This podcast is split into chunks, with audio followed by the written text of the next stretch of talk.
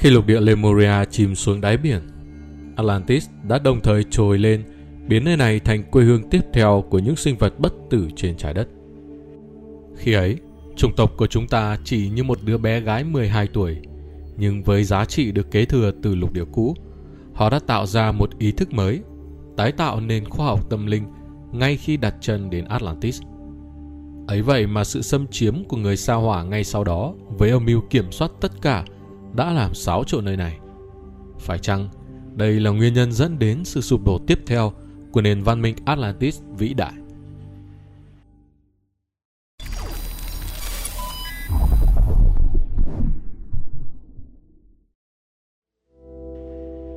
Không biết lục địa Atlantis có thật sự khổng lồ hay không, nhưng chắc hẳn rằng nó rất lớn.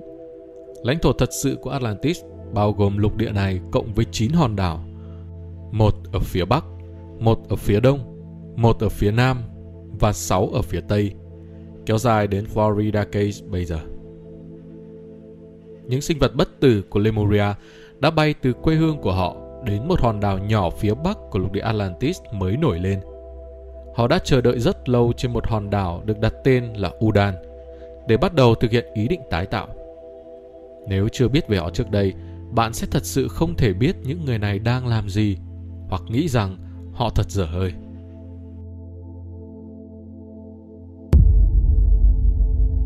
Tạo ra ý thức mới trên lục địa Atlantis.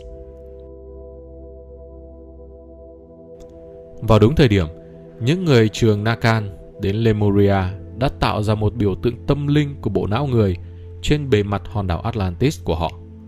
Mục đích là để tạo ra một ý thức mới dựa trên những gì họ đã học được trong thời gian lục địa cũ. Họ tin rằng bộ não phải xuất hiện trước cơ thể thì ý thức mới của Atlantis mới có thể được tạo dựng nên. Với hình ảnh bộ não xuất hiện trong tâm trí con người, bạn có thể bắt đầu hiểu hành động của họ. Đầu tiên, họ xây dựng một bức tường ở giữa hòn đảo cao khoảng 40 feet và rộng 20 feet để phong tỏa một bên của hòn đảo với bên kia. Theo nghĩa đen, muốn sang bờ bên kia bạn phải nhảy xuống nước, sau đó vượt qua một bức tường nhỏ có góc 90 độ so với bức tường đầu tiên, chia hòn đảo thành 4 phần. Sau đó một nửa trong số hàng nghìn người này, những người thuộc ngôi trường bí ẩn Nakan đi sang một bên và một nửa ở lại bên kia. Có thể hiểu là tất cả phụ nữ ở một bên và tất cả đàn ông sẽ ở bên còn lại.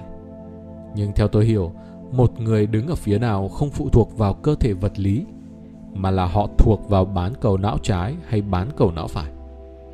Theo cách này, khoảng một nửa trở thành bán cầu não đại diện cho tính nam và nửa còn lại trở thành đại diện cho tính nữ. Tất cả những con người này đã phải trải qua hàng nghìn năm trong trạng thái này cho đến khi họ tin rằng mình đã sẵn sàng cho bước tiếp theo. Ba người được chọn để đại diện cho tiểu thể phần liên kết hai bán cầu trái và phải cùng với nhau. Tom, cha của Thoth, là một trong số những con người được chọn. Ông ấy và hai người khác là những người duy nhất được phép đi khắp nơi trên đảo. Nếu không, hai bán cầu não sẽ hoàn toàn tách biệt với nhau.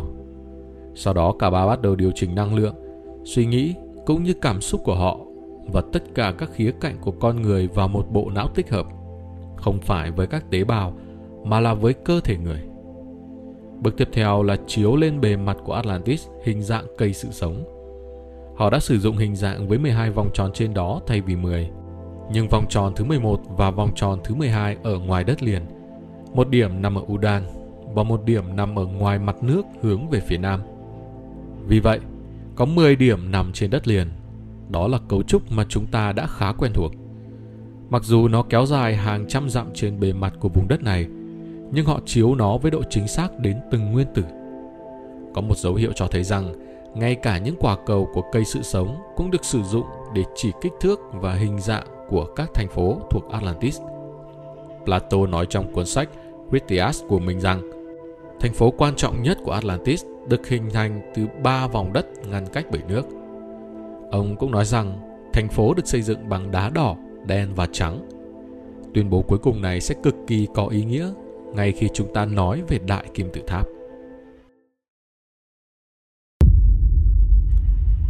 Những đứa trẻ Lemuria được triệu hồi.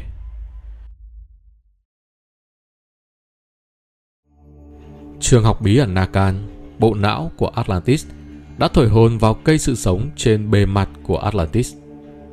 Điều này đã tạo ra các dòng xoáy năng lượng tỏa ra từ mỗi vòng tròn trên cây sự sống. Một khi các xoáy nước được tạo dựng nên, thì bộ não tâm linh của Atlantis sẽ triệu hồi những đứa trẻ Lemuria. Hàng triệu triệu người Lemuria, những người sau đó đã định cư dọc theo bờ biển phía tây của Bắc và Nam Mỹ và ở những nơi khác, bắt đầu kéo đến Atlantis.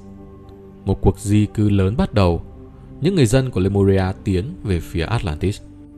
Hãy nhớ rằng, họ là những sinh vật có bán cầu não phải, đại diện cho nữ tính phát triển. Vì thế nên giao tiếp nội tâm rất dễ dàng. Tuy nhiên, ý thức về cơ thể của người Lemuria chỉ chạm đến 12 tuổi khi chìm xuống đáy đại dương. Nó vẫn còn là một đứa trẻ và một số các trung tâm đã không hoạt động. Họ đã làm việc rất nhiều với những vùng năng lượng đó, nhưng chỉ làm chủ được 8 trên 10. Vì vậy, mỗi người Lemuria được thu hút đến một trong 8 trung tâm này trên Atlantis, tùy thuộc vào bản chất của từng cá nhân. Ở đó, họ bắt đầu định cư và xây dựng trên những thành phố.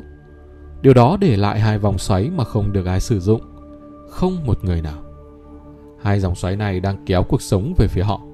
Cuộc sống sẽ tìm cách lấp đầy nó. Đó chính xác là những gì đã xảy ra trên Atlantis. Mặc dù người Lemuria chỉ định cư ở 8 trong số các vòng xoáy, ghi chép của người Maya nói rõ là có 10 thành phố ở đó khi Atlantis sụp đổ. Trên thực tế, bạn có thể xem các bản ghi đó trong tập tài liệu Choano, hiện được đặt ở Viện Bảo tàng Anh Quốc. Tài liệu này được ước tính là ít nhất 3.500 năm tuổi và nó mô tả chi tiết sự kiện Atlantis chìm xuống lòng đại dương.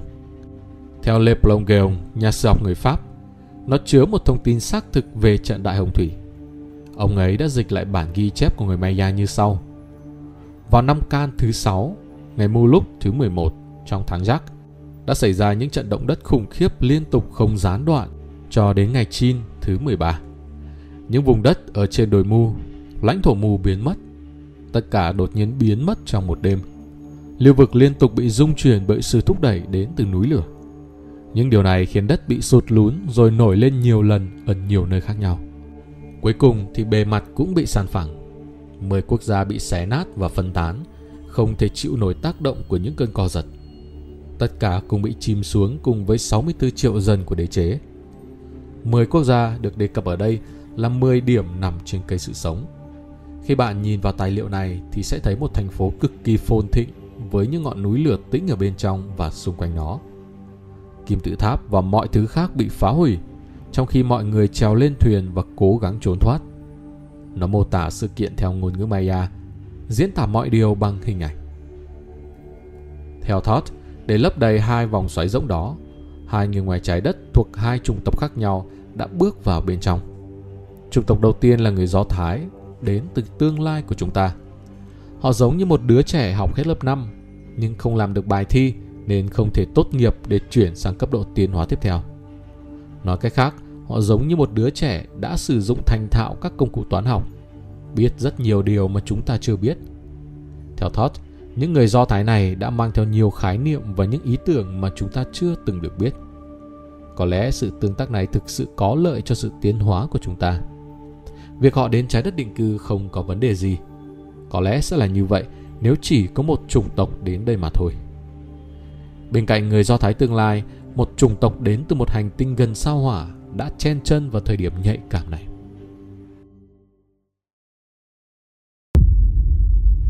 Sao hỏa sau cuộc nổi dậy của Lucifer. Theo Thoth, sao hỏa trông giống trái đất hơn một triệu năm trước. Nó thật đẹp, có đại dương, nước và cây cối. Mọi thứ thật tuyệt diệu. Nhưng rồi điều gì đó trong quá khứ đã xảy ra với họ. Những cuộc thử nghiệm tương tự như cuộc nổi dậy của Lucifer đã được thử nghiệm đến 4 lần, dẫn đến sự hỗn loạn trong toàn vũ trụ. Cuộc nổi loạn thứ ba diễn ra hơn một triệu năm trước, với nỗ lực tạo ra một thực tại tách biệt với Chúa. Nói cách khác là cố gắng tách mình khỏi tất cả các sự sống khác để tạo ra thực tại riêng biệt của nó, và người sao hỏa đã tham gia. Khi ai đó cố gắng tách biệt ra khỏi Thượng Đế, họ sẽ cắt đứt sợi dây kết nối tình yêu với thực tại. Họ ngắt kết nối với cơ thể cảm xúc trở thành tính nam thuần túy, với ít hoặc không có tính nữ bên trong. Như Mr. Spock trong Star Trek từng nói, Chúng hoàn toàn là những sinh vật của logic. Vì vậy sao hỏa đã trở thành một chiến trường đẫm máu, cứ tiếp tục chiến tranh cho đến khi không còn sự sống tồn tại. Cuối cùng thì họ đã thổi bay cả bầu khí quyển của mình và phá hủy toàn bộ bề mặt hành tinh. Trước khi sao hỏa bị phá hủy, họ đã xây dựng các kim tự tháp tứ diện khổng lồ. Ngoài ra còn có một tòa tháp lớp có khả năng tạo ra Merkaba tổng hợp. Thậm chí họ đã xây dựng một cấu trúc mà từ đó có thể nhìn về phía trước, phía sau thời gian và không gian, tới những khoảng cách và khoảng thời gian vô cùng lớn. Một nhóm nhỏ người sao hỏa đã cố gắng thoát khỏi sao hỏa trước khi nó bị phá hủy. Vì vậy, họ tự mình đi vào tương lai và tìm thấy một nơi hoàn hảo để tái định cư. Nơi đó là trái đất. Nhưng là khoảng 65.000 năm trước trong quá khứ của chúng ta. Họ nhìn thấy cái vòng xoáy nhỏ đó đang xuất hiện trên Atlantis mà không có ai ở bên trong. Không hề xin phép, không làm thủ tục thông thường, họ đã bước đúng vào bên trong vòng xoáy và đã vô tình tham gia vào con đường tiến hóa của chúng ta trên trái đất. Chỉ có vài nghìn người trong số những người sao hỏa này thực sự có thể sử dụng ý thức về chiều không gian thời gian, máy móc hoặc các tòa tháp. Điều đầu tiên họ làm khi xuất hiện trên trái đất là cố gắng kiểm soát Atlantis. Họ muốn tuyên chiến và chiếm đoạt bằng được lục địa này. Tuy nhiên họ dễ bị tổn hại vì số lượng ít và những nguyên do khác. Vì vậy họ không thể thực hiện được mục đích của mình. Cuối cùng họ đã bị khuất phục bởi người Atlantis. Chúng ta đã có thể ngăn họ không chiếm lấy chúng ta nữa, nhưng chúng ta không thể gửi họ trở lại nơi mà họ đã bắt đầu.